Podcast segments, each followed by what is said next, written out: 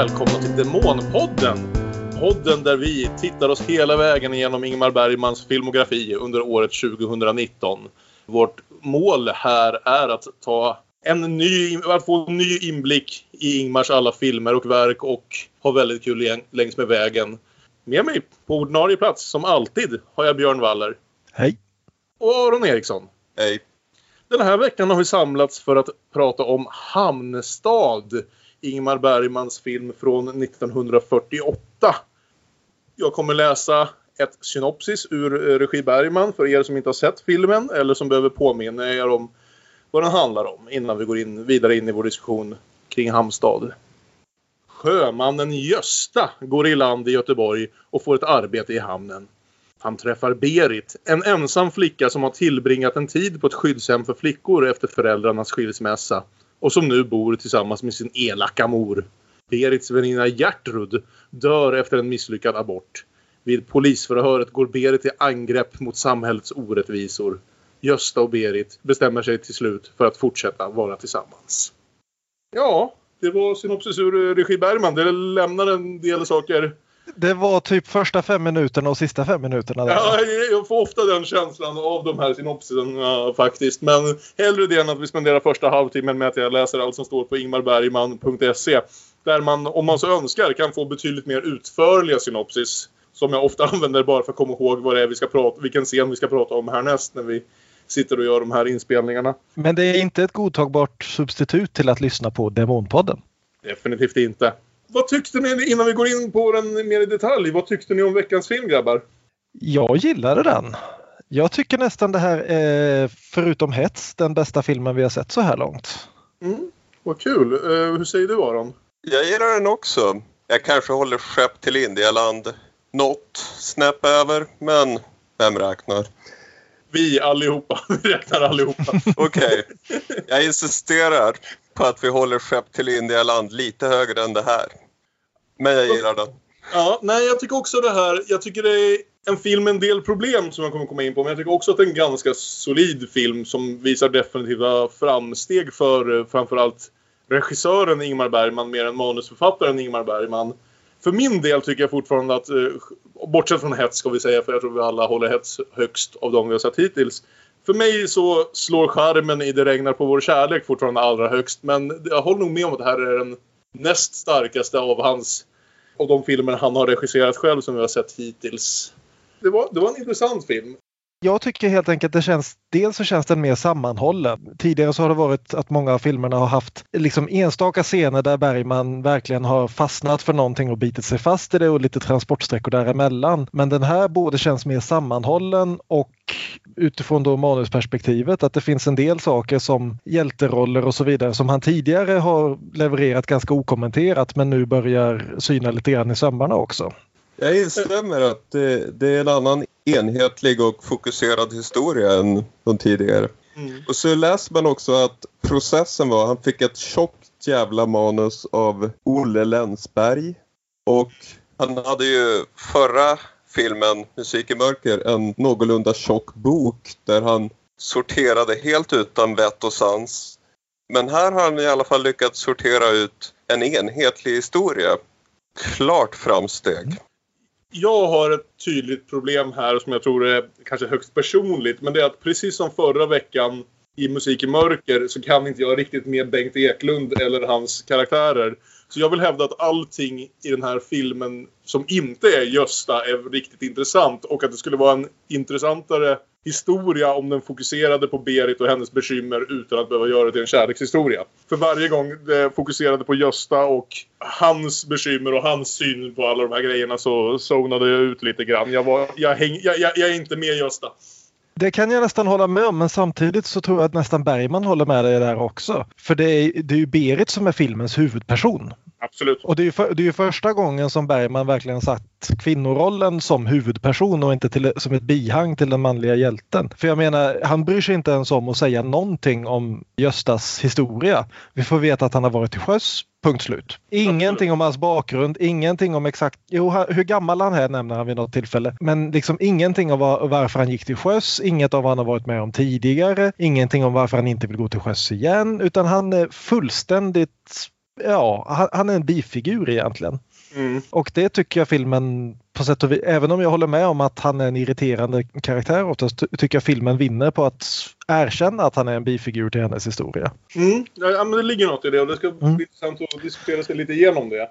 Sen, sen innan vi sätter igång kan vi kanske nämna just Olle Länsberg också, för vi har mm. snackat lite grann om manusförfattarna tidigare. Eh, Olle Länsberg är väl annars mest känd för, för ett annat filmmanus, eh, nämligen Kära John.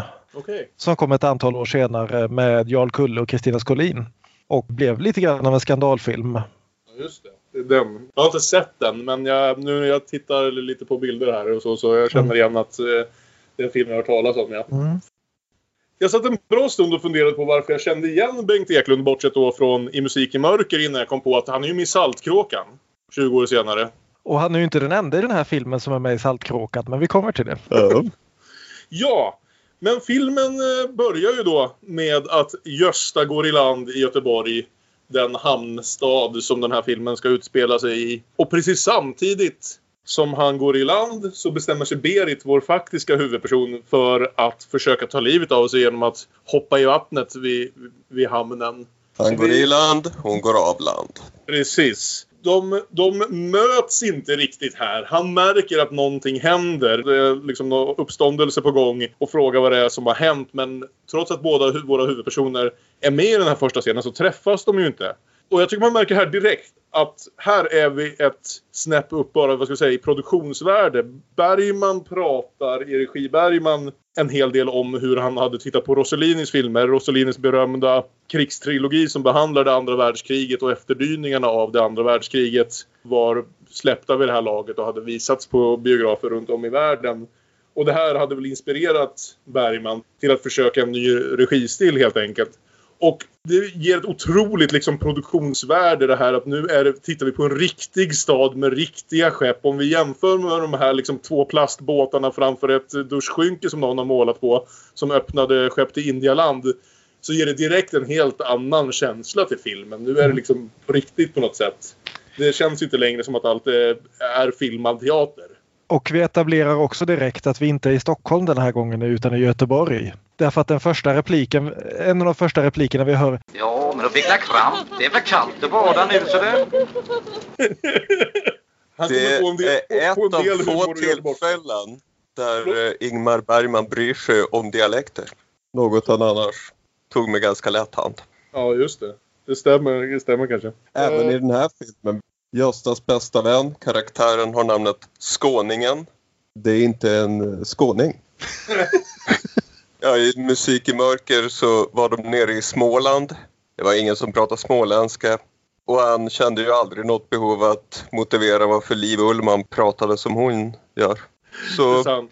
Inge, Inge Dalmål i Haparanda i kris. Haparanda? Haparanda, vad sa jag?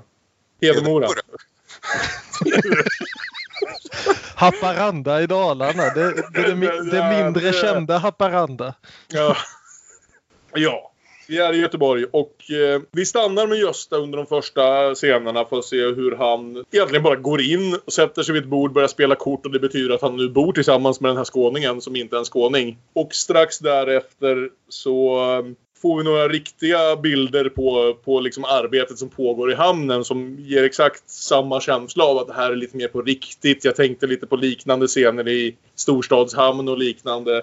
Där vi faktiskt ser faktiskt arbete som pågår och som ger känslan av att ja, men nu, nu befinner vi oss på en faktisk plats, inte på en teaterscen som det ändå ganska ofta har känts tidigare. Mm. Är det salt de skottar? Skottar man salt sådär? Jag är lite osäker. Alltså, det är ju uppenbarligen före containerskeppens tid det här. Och uppenbarligen före jutesäckarnas tid också. Men det är möjligt. Alltså, man fraktade ju mycket grejer i lösvikt. Men att man skulle frakta salt eller ris eller vad det nu är. Sådär. Det känns väldigt filmiskt. Mm. Men det är inte omöjligt. Jag, jag vet inte om jag skulle vilja äta det riset liksom. Det var som det så att, går det till sådär? Är det så idag? Ja. Jag ska Nej, börja egenodla. Jag har ingen aning, men det var, det var liksom fascinerande och så helt tydligt. Ja, men som sagt, det, det ger något annat att se att det är ja. något som pågår på riktigt. Och det blir en snygg scen i alla fall. För den scenen när de står där nere i fartygsskrovet och skottar vad det nu är för någonting. Medan det här vad det nu är för någonting täcker väggarna och kommer ner i stora sjok. Det är riktigt snyggt. Och där kan vi ju passa på att nämna också att, att det är riktigt snyggt beror ju på att Bergman har ju en ny fotograf. Gunnar Fischer. Ja. Precis, som, som ju ska göra i princip alla hans filmer ett bra tag framöver. Och det märks, apropå bättre produktionsvärden då, så är det ju en enorm skillnad i fotografiet direkt från början. Mm, absolut. För det här, det här är ju ofta en fantastiskt snygg film tycker jag. Ja, jag håller med. Den ser jättebra ut verkligen. De har inte, de har inte varit dåligt filmade filmer på något sätt. Men som sagt, de har haft lite problem att uh, undslippa den här känslan av att, av att vara filmade i små studios och... Uh, Det, det, det är liksom... Ja, men det är enhetlig, kommer jag tillbaka här också. Det känns som en mer enhetlig film. Det känns som en film där allt sånt här är genomtänkt på ett sätt som det inte alls har varit tidigare. Och som sagt, inspirationen från Rossellini märks även i hur, hur fotot ser ut. Men det är ju inte en dålig sak på något sätt. Utan det, nej, det, det ser jättebra ut. Ska vi säga Gunnar Fischers namn en gång utan sång? Gunnar Fischer! En... Gunnar Fischer. Bergmans nya bra fotograf. Sen så presen- möter vi ju snart igen ehm, Gösta. Vi har att Gösta att övar på ett cigarettrick, hur han slår på sin hand för att få in den i munnen. Han lägger cigaretten på höger hand, slår med vänster hand så att han ska sprätta upp in i munnen. Och han är ju väldigt dålig på det. Vilket jag tyckte var ett charmigt drag. Att han, det är någon gång han lyckas, men han misslyckas gång på gång på gång. Det var ett charmigt drag hos Gösta. Gösta var till en början ganska så här... Han vill inte riktigt ta mycket för sig mellan arbetet. Man, det, det liksom antyder att han har lite mer om hans personlighet än vad som faktiskt sägs och räckt ut. Vilket också är en ny sak hos Bergman. Tidigare har vi haft långa monologer om varför människor agerar och gör precis som de gör. Men man märker här att eh, Gösta är lite av en enstöring tills då skåningen, om vi nu ska kalla honom så, mer eller mindre... ser åt honom att det är väl en jättebra idé att försöka gå ut och träffa lite flickor och eh, dricka lite brännvin när man har fått löning. Och då går han ut på dans och eh, träffar ju då Berit, filmens faktiska huvudperson. Och när vi först ser Berit på dansen så dansar hon swing med Rune Andreasson. Är det sin... sant? Det är det. I sin andra och sista filmroll. Rune Andreasson som var vår förra film Musik i mörkers absolut mest oförglömliga karaktär, om en av alla de fel anledningarna. Och ska nämnas för den som inte vet, Rune Andreasson är alltså han som hittade på Bamse. Efter att ha insett att hans filmkarriär gick nog inte längre än så här. Och det är en ganska liksom kul bild han ändå ger av det här dansstället, kan jag tycka. Där den här första flickan som Gösta dansar med inte alls är särskilt imponerad. Hon har varit med i svängen ganska länge. Hon kan gissa hans varenda replik innan han hinner säga den ens. Och det är såklart, det där händer inte så mycket, utan han bestämmer sig snabbt för att byta upp sig till Berit. Fast det är Berit som gissar replikerna. Då kommer jag ihåg allt det här fel. Ja, okej. Okay. Hur som helst, den första... Den, för, ja. Du har nog rätt. Den första damen, men, men den första damen verkar lika uttråkad av dem som, som Berit sedermera också är. Och, och, för hon kan också gissa allting. Hon har varit med i svängen ett tag. På här. Hon kommenterar verkar... att den duktiga svingdansaren Rune Andreasson antagligen är från utlandet. Just det. Men sen efter att det... Och det är också roligt när vi låter ta slut och Gösta går väldigt snabbt och resolut bort ifrån henne. Ja, verkligen. Ingen, ingen skärmknutt i vår Gösta. Vi lär oss en hel del om honom här. Det, det kan ju vara i och för sig, det kanske imponeras mer av nu än just då vid tillfället. Men vi lär oss ändå ganska mycket om Gösta här. Just genom att bara faktiskt observera vad han gör, snarare som sagt än att någon behöver säga det direkt uttalat att sån här är Gösta och därför är han en sån enstöring. Utan vi märker bara på hans aktioner exakt vad det är för typ vi har att göra med. Och han är på väg att gå därifrån. Berit är också på väg att gå därifrån. Och varför inte gå därifrån tillsammans? Mycket folk här ikväll. Gamla världen.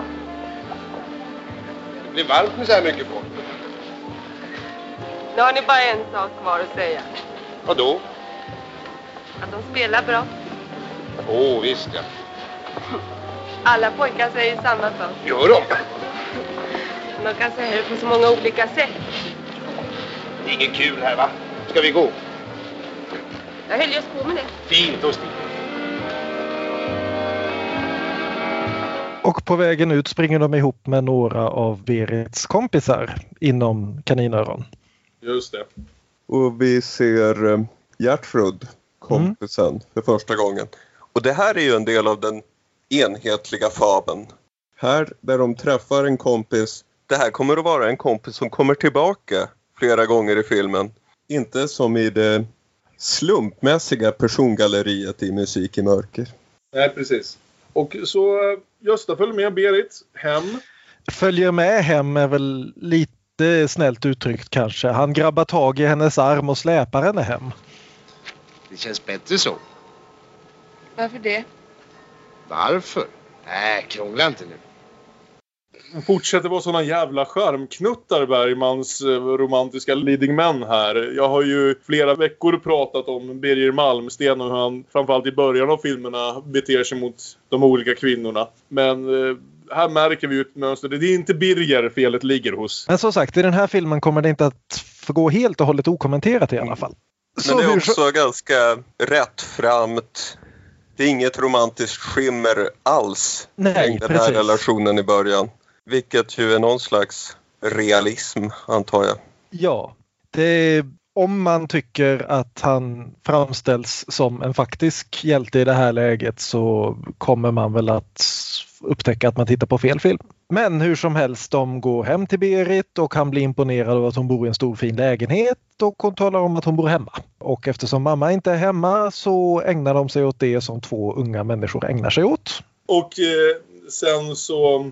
skiftar ju filmen egentligen fokus morgonen efter väldigt hårt. För än så länge har vi följt Gösta och eh, liksom fått se hur han går på jobbet och sen inte vet vad han ska ta sig tillräckligt. Men morgonen efter så går Gösta därifrån och vi stannar kvar hos Berit. Och då blir det ju väldigt tydligt helt plötsligt att det är ju faktiskt Berit den här filmen handlar om, inte Gösta. Berit spelas av Nine-Christine Jönsson som inte gjorde så många filmer. Det här var en skådespelare Bergman kämpade för att få ha med som huvudroll. Och eftersom han hade haft något av en succé med Musik i mörker så fick han igenom att ha en så här ful person som huvudrollsinnehavare. Okej, okay.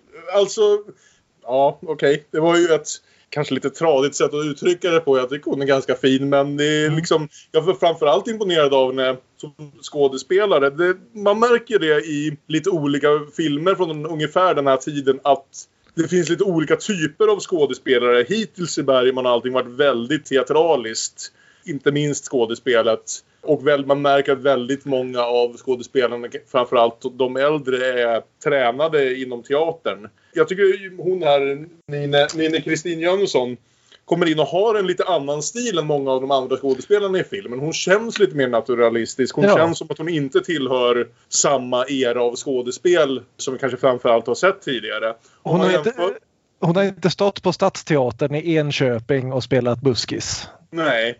Och vi kan ju jämföra med liksom andra väldigt bra skådespelare som jag sett i tidigare filmer som Holger Löwenadler i, i Skepp Indialand som också är jättebra men på ett helt annat sätt. Helt klart teatertränad, helt klart som liksom tar djupt andetag innan han gör sig redo att liksom leverera sina stora monologer och liknande. Så det, det är också ett tecken på att det är något nytt som händer med Bergman här. Det är inte bara fotot, det är inte bara var de har filmat det utan det är även i skådespelet. Ja. Och Berit hemma ställer sig framför spegeln och skriver ensam med läppstift på spegeln. Och det tyckte jag var väldigt rar tonårsångestscen. Mm. Mycket hjärtligt. Sägs det någonstans rätt ut hur gammal Berit ska vara vid det här laget? Jag funderade lite grann på det och jag räknade lite grann på det. För som vi får reda på senare så har hon ju gått igenom ett antal år på ungdomsvårdsanstalt och så vidare. Och det känns som att hon borde vara äldre än hon är. Men sen så får man räkna med att som hon berättar så började alltså allting när hon gick i yrkesskola.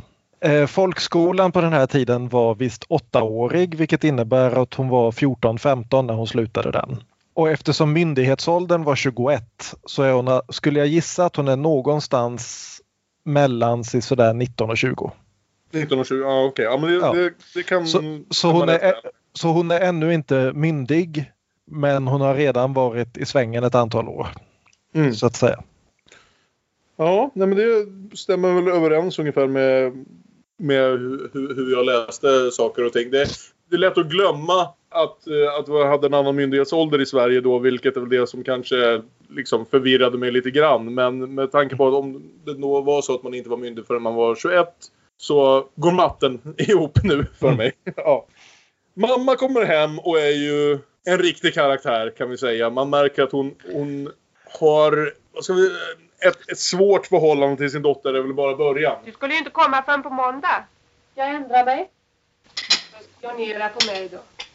Jag var orolig. Ja, förstår jag nog.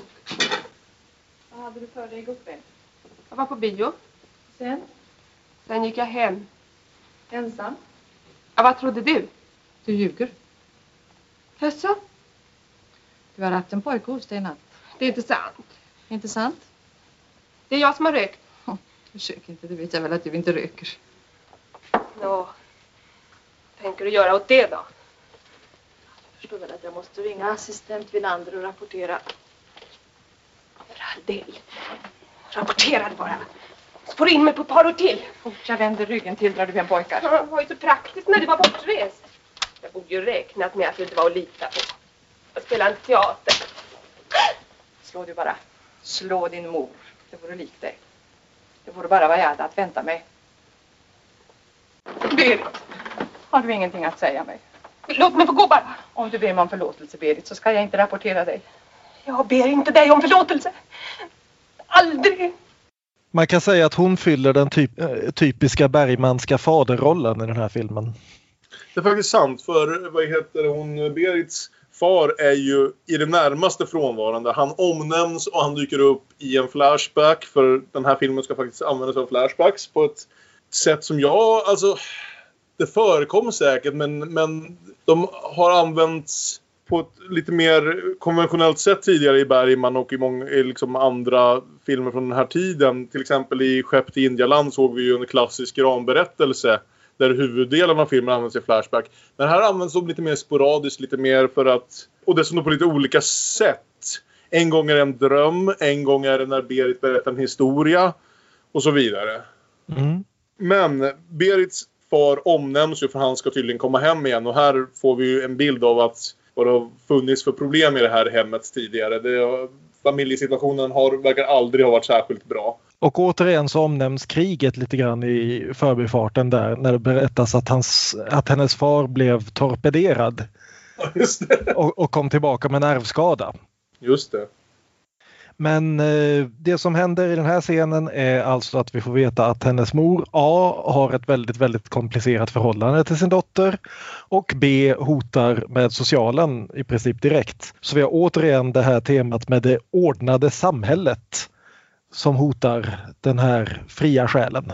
Ja, samma tema som vi såg tidigare i framförallt Det regnar på vår kärlek. Mm.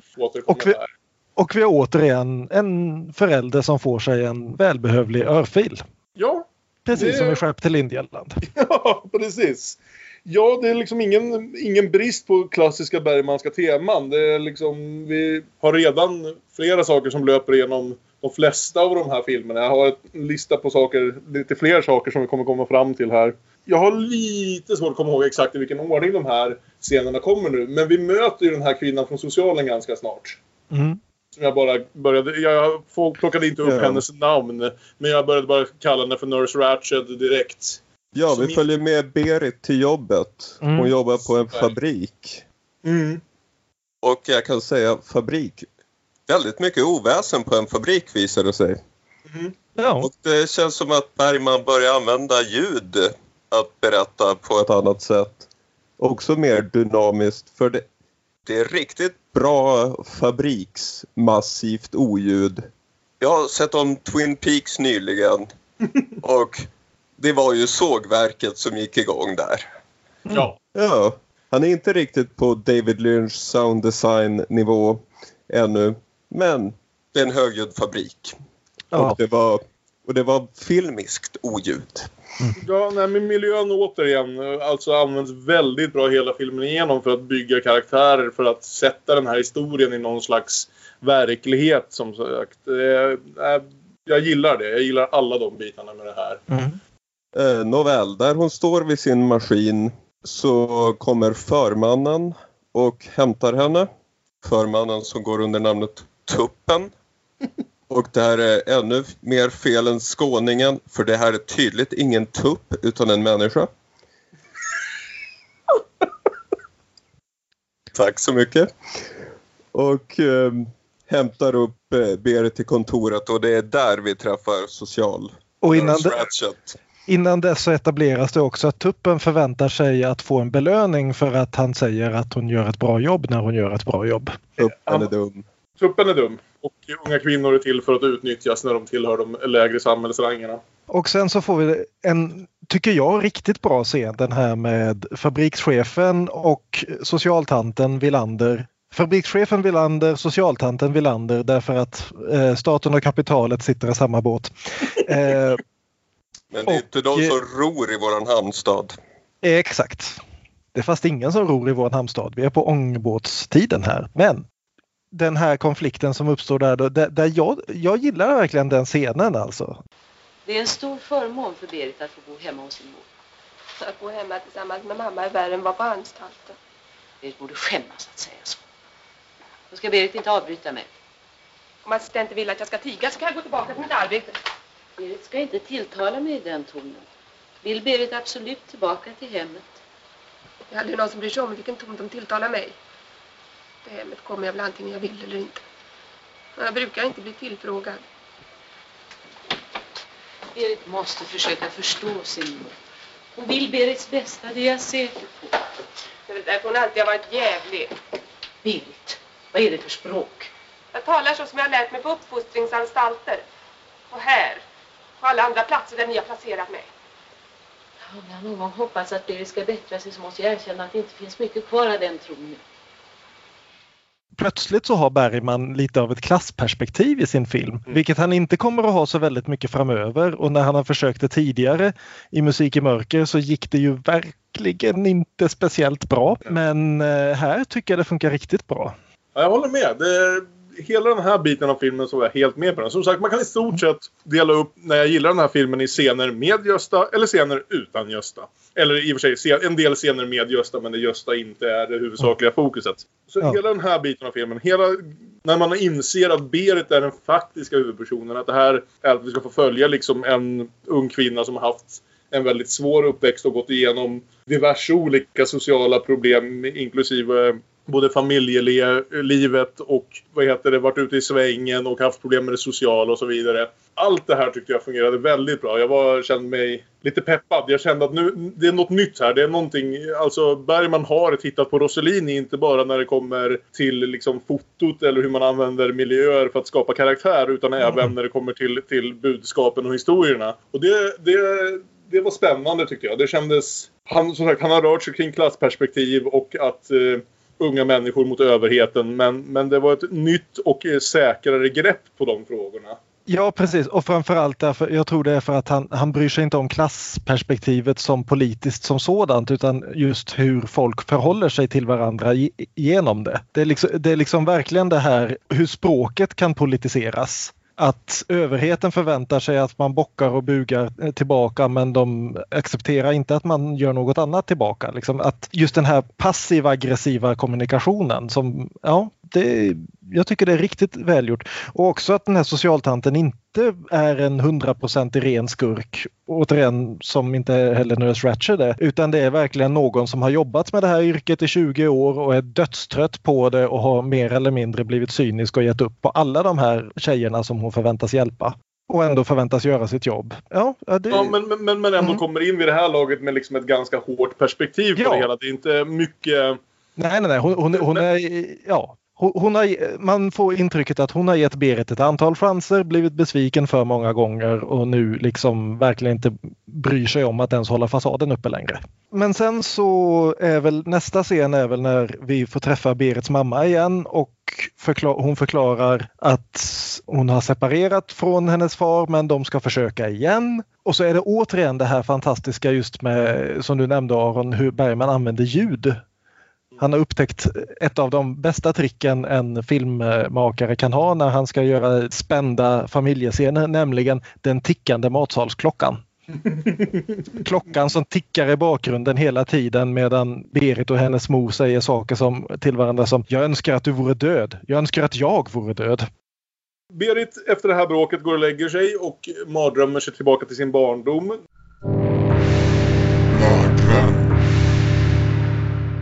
När hon upplever ett bråk mellan sin mamma och sin pappa. Och det är enda gången i filmen vi träffar hennes pappa. En pappa som verkar ha haft sina problem både med flaskan och med jobbet och med allting annat. Men som hon ändå någonstans verkar ha varit vänlig mot henne, om inte mot, hans, eh, mot, mot hennes mor. Är väl den bilden vi får. Även om det också är som så ofta i sådana här filmer och i verkligheten att även den unga Berit, alltså åttaåriga Berit eller vad det ska vara, hör väldigt väl genom väggarna vad det är som egentligen för sig går. Sen så missar ju eh, Gösta dejten och råkar fånga upp den ändå. Ja. Gösta dyker upp i sista minuten, två timmar sen, och Berit blir jätteglad. Och vi får, de går på bio och ser Nils Poppe i Nils Poppes första Bergman-roll. Eller ja. Hette första Bergman-film i alla fall. Mm. Mm.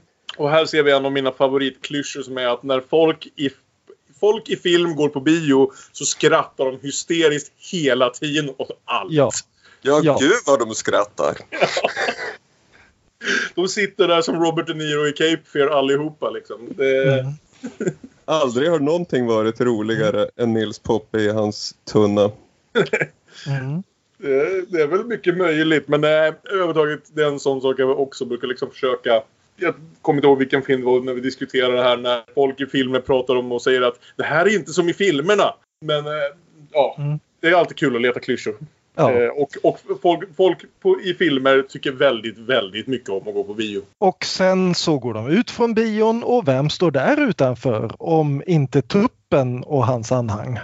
Vilken trevlig chef han verkar vara, den här tuppen. Ja, och ja. Vem, vem är hans längsta minion? Jo... Det är ju Torsten Liljekrona, alias Farbror Melker. Är det så det är? Ja, det är det.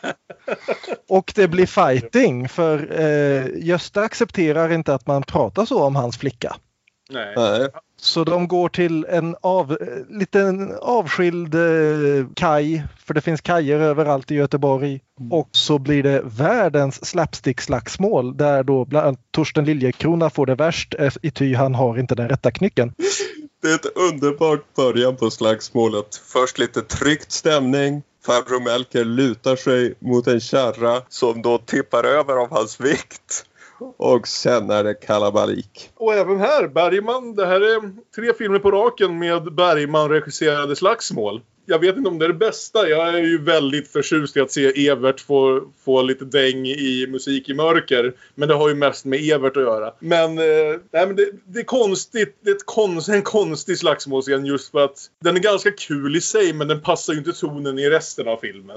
Nej, det är en av, egentligen en av bara två öppet komiska scener i hela filmen. Och den passar verkligen in. Där den andra scenen åtminstone passar in som komedi, så gör inte den här det riktigt. Men jag gillar den ändå just för att det är som sagt det är Farbror Melker som får fullständigt däng. Av, och, av dessutom hans kompis vill jag säga på Saltkråkan. Jag försöker komma ihåg lite mer om Bengt Nisse. Bengt. Ja, precis. Mm. Istället så, det var så länge sedan jag tittade på Saltkråkan nu. Det slutar med att Gösta, Gösta får en bjälke i huvudet och så stannar Berit kvar hos honom och klappar om honom och så är de ett par. På allvar nu. Den stolthet Gösta hade som fick honom att insistera på att sådär säger man inte, kom så slåss vi. Han är också väldigt försmådd efter att han har fått den här plankan i skallen mm. och sitter där och tjurar. Ja, sådär som Bergman-män tenderar tjura i de här fyrtiotalsfilmerna. Mm. Men Berit lyssnar inte på hans nonsens. Skärp dig. Så ja, men... blir de ett gulligt par. Ja, och meet vad gör... cute, meet unconscious. Ja. Och vad gör man som gulligt par som inte har några egna lägenheter? Jo, man reser förstås bort och tar in på hotell. Vi kan också säga att vi ser Berit på jobbet gå örfilat tuppen. Ja, precis. Berit örfilat tuppen. Och det är, ja, bra Berit. Ja. Men sen jag tycker r- rätt igenom den här filmen, ett av mina återkommande Gösta problem är att Berit hela tiden kräver så väldigt lite av Gösta, alltså av män överhuvudtaget, vilket är ett karaktärsdrag. Mm. Men Gösta behöver verkligen bara visa det minsta, alltså det, verkligen det minsta mänskliga drag för att hon ska bli helt till sig och tänka. Mm. Han är så, han är, det är så gulligt av honom att överhuvudtaget dyka upp på den här dejten fast han är två timmar sen. Mm. Det är liksom min, hon plockar upp minsta lilla bit av snällhet eller vad det nu är från Gösta och blir direkt väldigt till sig. Jag tycker han... Jo, men, ja. men, så, men som sagt, jag tycker ändå det, det etableras väldigt tydligt som just ett karaktärsdrag. Att hon är någon som har varit utan någon som helst ömhet hela sitt liv i princip och hänger, hänger fast vid allting. Och det får vi ju se fler exempel på nu, för det kommer ju en flashback till så här alldeles strax. Ja, efter att vi träffar, vad heter det, hennes väninna? Eh, mm. Nej. Som då jobbar ja. på det här pensionatet de har tagit in på. Precis, det är en otrolig slump, men ja. det är sånt man får leva med. Och eh, Berit till slut bestämmer sig för att berätta för Gösta vad hennes bakgrund är. Och vi får en lång flashback som börjar med att hon, som sagt, hon bör väl vara ungefär fjorton femton i den här scenen någonting. Blir förförd av vem då? Jo, Stig Olin. Jag var så glad när jag såg Stig Olin. Efter att ha levt med jävla trägösta i en timme av den här filmen. Jag bara, Stig Olin! En människa med faktisk charm! Och liksom... hela filmen levde upp och sen han med i tjugo sekunder. Ja. Men ändå. Mm. Oh. Ja, men det, det är skönt att se Jack igen. Ja. Förlåt, Jack. uh... Det är så konstigt med alla problem vi hade med Jack och hans film. Att vi, mm. det, alltså Stig Olin, det är helt tydligt att han har en sån karisma som skådespelare. Så att man liksom, hans blotta närvaro, det är han och Gunnar Björnstrand såklart. Mm. Som vi inte ser i den här filmen. Som, som man direkt har en sån reaktion på i Bergman än så länge. Och eh, eftersom då eh, hon som sagt inte är eh, gammal nog så hamnar hon på barnavårdshem. Nu är jag den som är lite äldre än er två. Barnavårdshem skrämdes det fortfarande med på sjuttiotalet ska jag säga. Okej. Okay. Jag vet inte hur länge det faktiskt var en grej, men ja. Hur kunde du missköta dig, Björn, och hotades med barnavårdshem? Oh ja. Är det du som är Berit, Björn? Jag är Berit. Nej, hashtag je suis Berit. Men hur som helst, hon skickas på barnavårdshem och på julen dessutom. Bara för att verkligen gnida in det. Mm.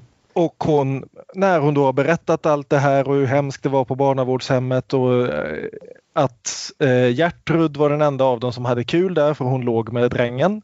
Och, så blir, och då blir då Göstas första kommentar blir vad? Varför höll du inte käft? Varför höll du inte käft? Jag säger det liksom innan att... Säg inte det här, säg inte det här. Jag tror inte du kommer från någon söndagsskola. Det gör inte jag heller. Men vi visste ju inte att vi skulle träffas då. Mm. Så han är ju bara en väldigt svagsynt man. Vilket han själv kommer att raljera om. Ja. Nej, alltså vi, det, det här scenen, det finns ju nästan samma scenen hela vägen tillbaka till Hets. Där Widgren väljer att lämna lägenheten snarare än att lyssna på Maj Zetterlings problem. Mm. Och bara egentligen ber henne på samma sätt hålla käft snarare än att han ska behöva lyssna på allt det här jobbiga hon har gått med om. En fruktansvärt tri- trivsam inställning att ha som mm. en halv av ett kärlekspar. Mm. Och så är det slutet mellan dem ett tag. Och... Vi missade lite dock. Alltså vi mm. såg här att hon träffade Gertrud, men vi glömde nämna det som ju kommer bli filmens huvudsakliga plotpoint i den halvtimme som är kvar. Nämligen att Gertrud berättar för Berit att hon behöver en abort. Men hon har inte pengar till det. Så hon ber Berit att få låna lite pengar för att kunna gå till fru Krona. Som vi då förstår är en abortör av den olagliga slaget. Till skillnad från alla de lagliga abortörer som ja, men det nämns ju sen också. Ja, men det nämns ju också att, att för de mer... Det, det kommer ju en scen senare där vi ja. får höra om det här att de rikare flickorna. Överklassjäntorna. Som, ja, överklassjäntorna mm. som råkat på liknande problem har minsann ett eh, lagligt sätt att få faktiska läkare att utföra de här ingreppen och lösa de här problemen på betydligt säkrare sätt. Ja, men hur som helst så... Just det, inte nöjd med sin insats. Går runt och pratar om varför ska det vara så svårt att vara den man vill vara. Hur kan jag förlåta mina egna fel så jävla kvickt och haka mig fast vid att hon hade legat med tre killar. Filmens visdom kommer som vanligt från skåningen. Att det här med kärlek är lort. Är du den typen som behöver hålla någon i handen så gå tillbaka till Berit. Och han provar det, men det blir ju inte en rolig dejt. Nej. Nej. När han sitter och tittar i hennes fotoalbum. Ja, det här är Gunnar. Han du var med innan mig. Ser ut att vara en hyvens prick. Den stela dejten avbryts, tack och lov, av ett uppfriskande samtal från Gertrud. Som inte mår det minsta bra hos abortören fru Krona. Mm. Och behöver, behöver att Berit kommer och hjälper henne och hämtar henne. Och medan Berit gör det så kommer ju eh, Berits mor in och pratar med Gösta. Och det är inte en scen som skulle vara speciellt anmärkningsvärd om det inte vore för det att Berta Hall gör en väldigt snygg insats här, tycker jag. Just det här att spela någon som verkligen inte vill ta det här samtalet. Hon går hela tiden omkring och plockar med saker. Hon ställer klockan. Hon tittar aldrig någonsin på Gösta. Hon plockar med det ena och det andra och pratar rakt ut i rummet hellre än att titta på honom. Och det, jag tycker, det har inte så mycket med filmen att göra, men det, jag tycker det är så snygg insats och det är väldigt bra regissörsval av Bergman att liksom skicka henne. Nej, nej, nej, prata inte med honom. Prata om din dotter, men se till att liksom verkligen ställ fram i hela kroppen att ja, men det här är ju inte min sak. Jag har ju annat att göra, gubbevars. Och jag vill verkligen inte prata om det här med dig, men ja... Det var bara en liten detalj jag gillade väldigt mycket. Just den här ja, enorm, liksom den här fysiska nervositeten i scenen där. Jag tog plockandet som ett exempel på hur hon kontrollerade sin dotter. Men jag gillar ju din läsning ja. betydligt bättre än mm. nervositet. Men sen får Berit och Gösta ge sig iväg då för att hjälpa Gertrud som inte alls mår bra hemma hos abortören. Abortören spelad av Sivrud i en otroligt kall två minuters insats där hon bara pekar på det faktum att hon har minsann hjälpt så många flickor med samma saker och det har alltid gått bra förut. Och inget av det här kan hon belastas för. Sen så tar de med Gertrud hem, vill jag säga. Hem till Berit, va? Nej... Ja. Inte till Berit. Eh, Utan till, till Gösta. Till Gösta, förlåt mig. Ja. Mm. Gösta eh. sitter där och visslar på ett glatt sätt. Och sen så kommer de Berit instormande med Gertrud. Eller rättare sagt kommer instormande ensam. Och Gösta måste komma ut och bära in Gertrud. För hon kan inte längre stå på benen. Nej. Och skåningen tar en snabb titt på vad som händer. Och så drar han för fan i våld. Det som många skulle göra i det läget skulle jag tippa. För som Gertrud har gjort väldigt tydligt när hon ber om att ring för guds skull inte till läkare så är det här väldigt olagligt. Och Gertrud sitter ju dessutom under samma hot som Berit gör, nämligen att åker hon fast med det här då blir det tillbaka till ungdomsanstalten tills hon fyller tjugoett och sen fängelse. Mm. Yes. Ja, nej men alltså det, jag tycker den här all, alla de här scenerna här ganska duktiga på ändå att bygga upp, vad ska vi säga, rädslan och liksom allvaret i de här situationerna, hur det faktiskt är liksom en, för, för oss som liksom har växt upp lite senare i Sverige, man får direkt bilden av hur allvarligt det här anses vara all, och liksom vilka konsekvenser det kan få, även om liksom tack och lov ser lite annorlunda ut idag. Mm. Och jag tycker hon, hon som spelar Gertrud här, Mimi Nelson, gör mm. också en väldigt stark insats i de här scenerna. Hon ja. Hennes panik är väldigt påtaglig. Alltså. Ja. Ja. Och du har ju inte minst den här scenen just när hon samtidigt, skulle jag tolka det som, inser att nu är det slut och att nu kommer polisen, spring för fan. Och Bergman håller på hennes ansikte i några sekunder när hon liksom ger uttryck för det, allt det här utan att säga någonting. Mm. Det är både väldigt snygg skådespelarinsats och en väldigt typisk Bergman. Just det här liksom zooma in på ett ansikte och låt skådespelaren göra det här med minerna. Det är enormt slående scen, tycker jag. Mm. Ja, och vi har också i samma, samma sekvens bilder på Berits ansikte när hon bestämmer ring, ring ambulans. Och ja. Det är mycket ansikten mm. och det är väldigt bra. Mm. Mm. Men så, så Gertrud dör i skåningens trappa. Mm. Eh, ambulansen kommer och polisen kommer. Ambulansen tar med sig det som var Gertrud och polisen tar med sig Berit, och Gösta går ut och super sig full.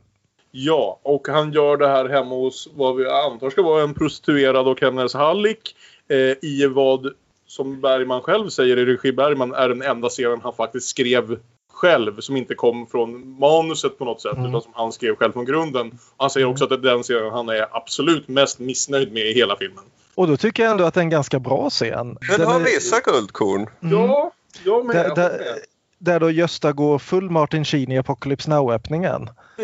Su- super sig full och slår sönder rummet samtidigt som han skriker om vilket jävla samvete. Och det är ju för att han känner av sitt samvete förstås. Mm.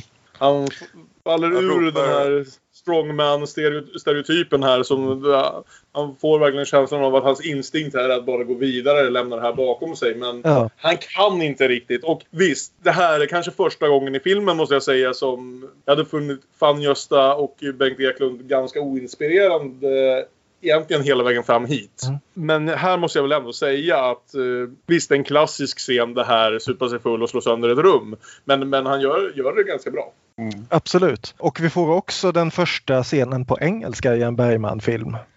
Det visar sig att Joe inte är en svensk med ett amerikanskt namn, Lex Jack, utan en faktisk amerikan. Det var överraskande. Så det är också, ja, den, det, det är också den första icke-vite skådisen med en replik i en Bergman-film. Mm. Mm. Gösta ramlar ut på gården och Fischer zoomar upp på den ljusa himlen någonstans där uppe långt bortom alla hyreskaserner. Också en väldigt, väldigt snygg scen. Ja, jag tänkte bara, fångade klaustrofobin i de här typiskt svenska innergårdarna. Ja. Som ibland är byggda, byggda så jävla trångda. Eller så, så bygg, byggt så otroligt trångt. Så, här. Så jag tyckte att det var ett nytt sätt att se på en plats där man har varit väldigt många gånger liksom, som, som uppväxt i sådana här svenska städer. Mm. Då känner jag igen liksom, precis den miljön, och jag tyckte han fångade något nytt i en plats som jag ändå är väldigt van vid. Mm. Och så klipper vi till en polis. Sak till ja, om eh, Göstas utbrott. Mm. Mm. Det här han säger, jag är tjugonio. Mm. Och det var så roligt för min eh, flickvän Lottas kommentar när vi sett de här Bergman-filmerna de hon suttit med på är när de här Bergman-männen har sina arga utbrott, de är så ledsna och så arga, så brukar då Lotta påpeka, han är som ett barn. Som ett barn. Mm. Så det var egentligen nu, jag måste fan bli vuxen, jag är tjugonio. Ja. Så det var fint att det blev kommenterat som du mm. sa där i början. Ja, hashtag manbabies. Så vi klipper till polisstationen där först Gertruds pappa får säga att jag visste att min dotter var född till olycka. Jag har aldrig haft någon glädje av henne. Det kanske var bäst som skedde. Och så tar han på sig hatten och går. Det är så jävla kallt. Och detta är alltså en av de två som vi känner och älskar. Ja, vad heter de? Pisksnärten och vad de nu heter i det regnar. Ja, ja. Stålvispen. Ja, och, just det. Okej, okay, det missade mm. jag helt. Det är ju faktiskt annars en, en viss brist på såna här. Bortsett från Stig Olins lilla inhopp mm. där, så är det en viss brist på de här um, återkommande Bergman-skådisarna som vi har sett i så många av de andra filmerna. Ingen ja. Åke Fridell, ingen Gunnar Björnstrand och så vidare och så vidare. Och inte så många roliga biroller heller som eh, det har varit i några av de andra, utan nu är det fokuserat på våra huvudpersoner och ja. då, då går det mesta åt till dem istället. Ja, precis. När vi får skåningen mm. och vi får Stig Olins tre repliker ungefär mm. som faller in i den här mer vanliga, alltså hur Bergman brukar använda sina sidokaraktärer som comic relief. Mm. Men, men nej, det är inte, inte mycket sånt. Men mm. i och för sig, snart kommer vi till den andra roliga scenen och då får de lite mer ut. Ja, Men och det är här som återigen Bergman griper sig an lite grann, både klass- och genusperspektiv. Den där abortören har dödat en väninna och ändå vill ni skydda vederbörande. Jag kände en överklassjänta som skulle ha barn med en kille som var lite bakom. Hon gjorde abort på henne. Det var medicinalstyrelsen som grejade den saken. Världsberömd kirurg. Ja, men vad har det med den här saken att göra då? Ja, vi som inte har det så bra ställt får se till att ordna det på det sätt vi kan. Det följde som ikväll. Det är möjligt att en och annan stryker med. Men vi får vara glada att det finns de som hjälper sådana som vi. Ja, och där, därpå lägger Berits mor in, in ytterligare ett bud på att bli Mother of the Year. Och, och hur som helst så ger ju Berit med sig. Därför att hon vill inte heller in i fängelse. Så abortören kommer att få veta att hon lever. Och Berit stapplar därifrån och springer rakt på vem? In kommer Gösta. Ja men fan, jag visste att någon skulle göra, säga det förr eller senare. Oh. Jag försökte hålla mig. Men han sitter där i trappan full och ledsen när Berit kommer hem. Han säger förlåt. Och ja, man kan tycka att Berit är väldigt glad för väldigt lite. Men, mm. det var här, men hon jag, blir glad. Hon cementerade det. Hon blir så otroligt glad över den här fulla jävla buffen som har svikit henne tre, fyra gånger den senaste halvtimmen. Kommer tillbaka en gång till och bestämmer sig för att ge det här en chans till. Och jag mm. ville innerligt att hon skulle be honom dra åt helvete. Jag tycker att han, den där killen som såg så trevlig ut i fotoalbumet, verkar vara ett betydligt mysigare prick att mm. göra med. Men, men, men så det är inte som, som att Berit liksom inte har några möjligheter till att träffa trevliga karar. Men så men, det är inte det historien som den här filmen berättar. Nej, och jag tror det här, blir, det här det blir tydligt också att det här är inte nödvändigtvis en lycklig kärlekshistoria. Det är en kärlekshistoria, men det är inte nödvändigtvis en som ska vara uppbygglig. Att de, det här är två uppfuckade människor som har råkat fastna i varandra. Och det kommer inte nödvändigtvis att sluta lyckligt för dem, men det innebär inte att deras historia inte är värd att berätta. Nej, i och för sig. Det, det, till skillnad från till exempel i Skepp till Indialand, där då vår hjälte kommer tillbaka och räddar den här stackars förtappade kvinnan som egentligen inte förtjänade, och med sin liksom fantastiska ridderlighet frälser henne från allt detta, så är det, det är inte den historien Bergman berättar här. Utan här är bägge två egentligen helt ut och cyklar, men de cyklar tillsammans. Mm. För tillfället i alla fall. Ja. Gösta har ju stort sett samma plan här som, som eh, Johannes hade i Skepp till Indialand, att nu är det bara att ta ett skepp långt bort någonstans. Och det är här vi får filmens andra komiska scen som helt underbar. Mm, jag älskade den. När, ja, när då eh, de andra stuvarna ska hjälpa honom att eh, hyra plats på en holländsk båt. Ja, låt mig snacka nu. Hello, your little uh, Dutchman. Bring hit your captain. Men du, jag kan ju snacka lite språken Dutchman. Ja, fan, det kan vi ha med. Vi vill uh, spräcka en, uh, mitt uh, your Oberkommando Generalführer. Wir will sprechen with your Oberkommando Generalführer. Till en holländare ska påpekas.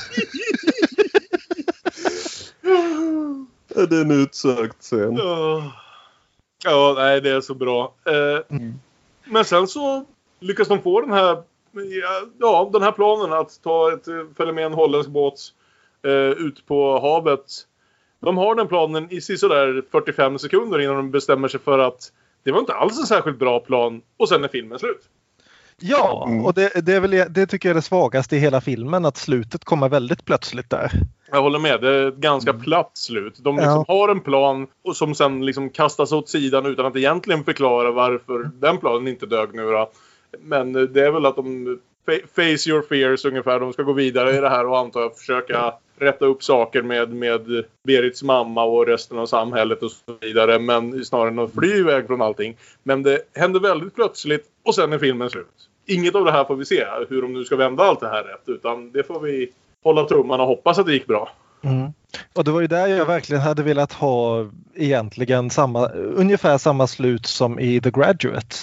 Ja. Jag hade ju velat se dem segla iväg på den här båten och titta på varandra och sen plötsligt inse att vad fan är det jag har gjort? Mm. Och där skulle filmen slutat. Så man undrar ju om det är lite, lite grann att svensk filmindustri tyckte att men herregud, så kan du inte sluta filmen. Utan det, det måste ändå vara ett någorlunda lyckligt slut här. Men, det är väl att men vi har ju sett det egentligen alla Bergman-filmerna, hur slutet... Han är egentligen inte så intresserad av att avsluta historien på någon slags, med någon slags riktig försoning. Utan mm. ha, det är som att alla filmer slutar med ja, de gifter sig, ja, de stannar, ja, ja de dog, ja, de går till stan. Ja. Ja, men det fanns lite samma tvetydighet just det här i vad ska de göra egentligen? Äh, någonting. Eh, ungefär så slutar ju Det regnar på vår kärlek också med eh, liksom, ska de gå på luffen? Eller ska de till, inte i stan och eh, skaffa sig ett jobb nu? Eller hur var det nu egentligen? Och de verkar inte riktigt veta, men de verkar inte bry sig jättemycket heller. Och lite, lite samma känsla här också. Det är liksom... Jag har börjat långt... acceptera det som bara, bara en skenbar försoning. Ja. Att, och att man själv får... därmed behålla alla grubblerierna som fanns hela filmen. Mm. Mm. Som på något sätt egentligen olösta. Ja, precis. Mm. Det där... Ja, vi jag där, kan vi prata där, vi om här... Euripides som ni vill. Han som uppfann mm. Deus ex machina. Mm. Och som alltid känns som, vad fan var det där ja. till slut? Och, och sen så ändå så tycker jag det, det finns något i slutet där som verkligen passar. Just i och med att det här, filmen heter Hamnstad och vi har redan från början etablerat liksom att vår manliga hjälte bara kliver av båten och har inget annat att hitta på. Och vår kvinnliga hjälte, hon är fast där i stan för hon får inte åka därifrån. Och det är liksom just det här att det är hamnstaden, det är staden dit man kommer för att åka någon annanstans och de är fast där. De har liksom inte, de har ingen väg framåt eller bakåt utan de sitter fast på väntplatsen så att säga. Och så på så vis så är det vettigt att avsluta med att de väljer att stanna kvar här på det här liksom, vad ska man säga, sartreska helvetet.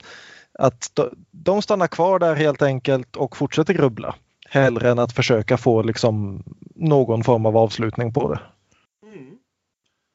Ja, nej men det, det för oss väl kanske till, vår slut, till slutet av vår diskussion om, om Hamnstad, i alla fall gå igenom scen för scen. Vad vi kommer fram till, vi verkar vara ganska överens om att det är Bergmans starkaste insats som regissör än så länge. Han frodas i det här och kunde använda sig av riktiga miljöer. Gunnar Fischers eh, foto eh, hjälper till otroligt med det. Han har hittat en annan typ av huvudrollsskådespelare i eh, Nine-Christine Jönsson som gör väldigt väl ifrån sig. Och eh, då även hittat ett nytt och...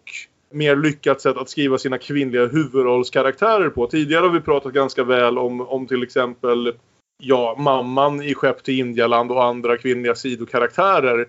Men hans kvinnliga huvudkaraktärer har ganska ofta ändå varit något bleka i jämförelse med, med, med det fokus han har lagt på, på, på sina manliga huvudkaraktärer. Och här är, här är det snarare motsatsen som är sant. Mm. Har ni något ni vill tillägga om, om Hamnstad i, i helhet? Bara lägga till att den engelska titeln är Port of Call, vilket ju inte betyder ju, återigen, det betyder ju inte liksom hamnstad utan det betyder liksom ett ställe där man stannar till. Just det. Aron, jag kan nämna att eh, Björns fina kommentarer om hur det är en plats man kommer för att lämna, det är ju lite det jag kommer att sjunga om i avslutningen av dagens program. Inte lika välskrivet som ja, jag kan skriva om låten nu när Björn har gett mig facit. Använd dina inspirationer. Mm. Eh, jag kan lägga till lite att någonstans i den här filmen finns Harriet Andersson med som, citat, en skrikande flicka. Men jag vet inte riktigt var eller när.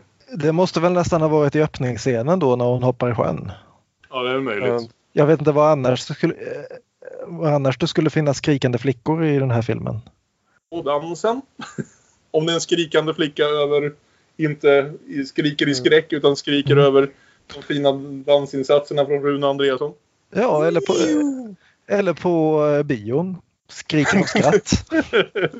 Det var väl mest barn som de var och tittade med dessutom. Mm. Som var ute sent mm. på kvällen. Mm. Tänker jag på nu. Mm. Vad gjorde de ute så sent? Vem har uppfostrat dem? Ja, samma med... Det blir anstalt allihop. Ja, precis. Ja, nej, men det för oss till slutet av vår diskussion om Hamnstad och eh, vidare till vår återkommande programpunkt. Dubbelbull, dubbelspel, parhäst, filmfest.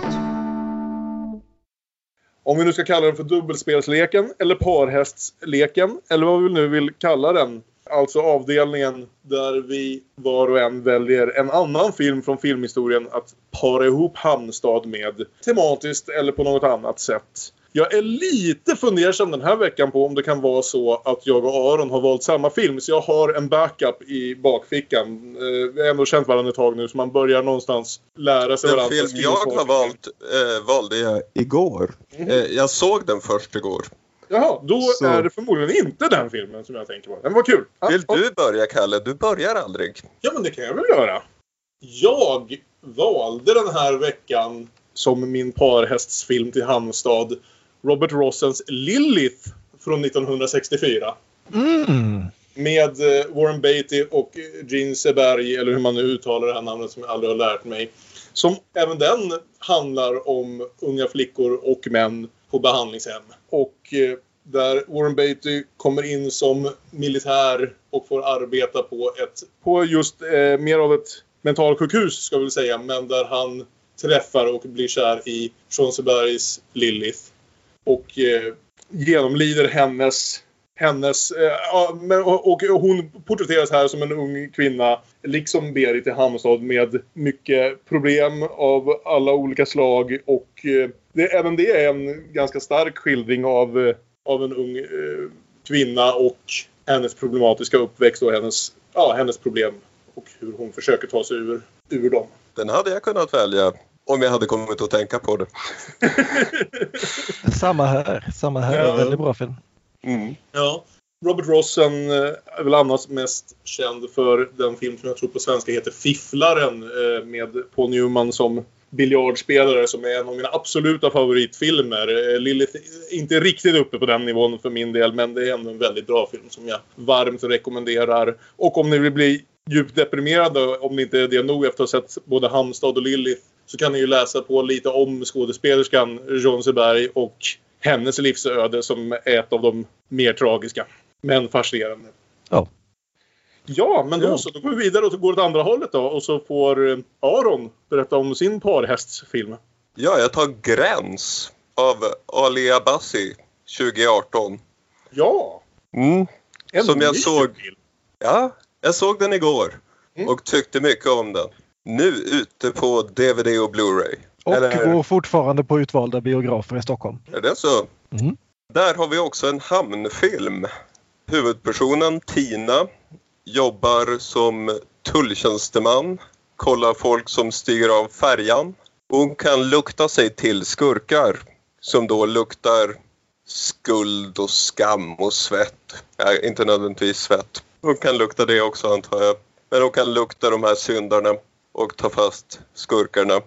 Och vi har väl lite tematiska likheter med filmerna hur staten för att hjälpa sina medborgare, märk väl, för att hjälpa dem bestämmer över deras kroppar och tar hand om dem. Vad Michel Foucault har lärt oss kalla biomakt. Och dessutom så är det ju en John Aivide Lindqvist novell den bygger på. Och han har ju också nu skrivit en Bamse-historia som finns ute i handen.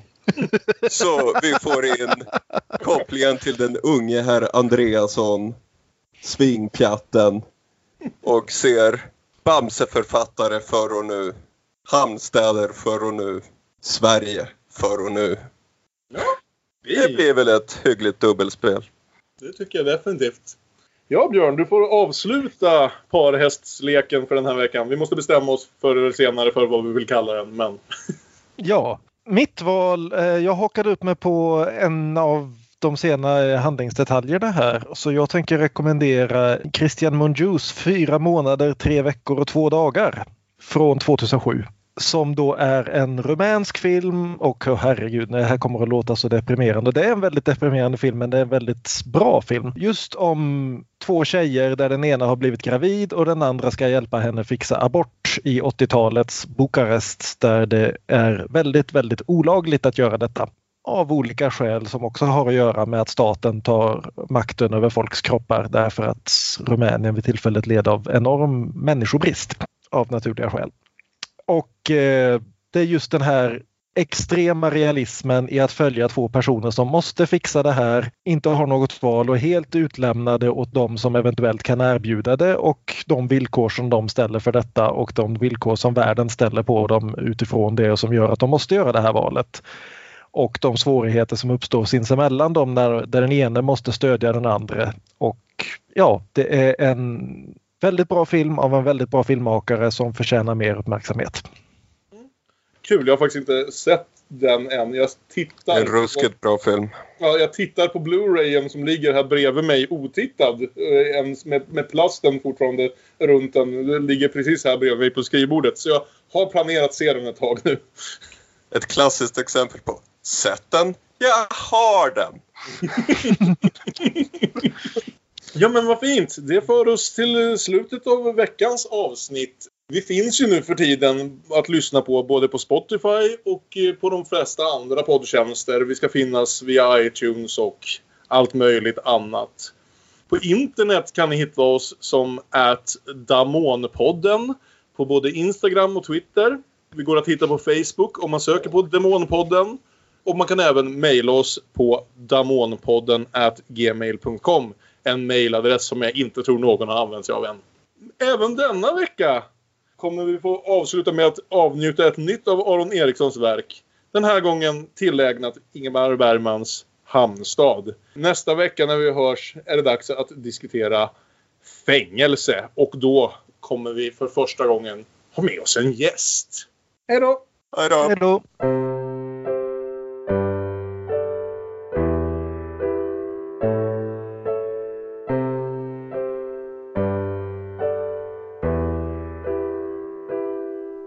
En hamnstad, jag hör en romantisk bild av en hamnstad i sak.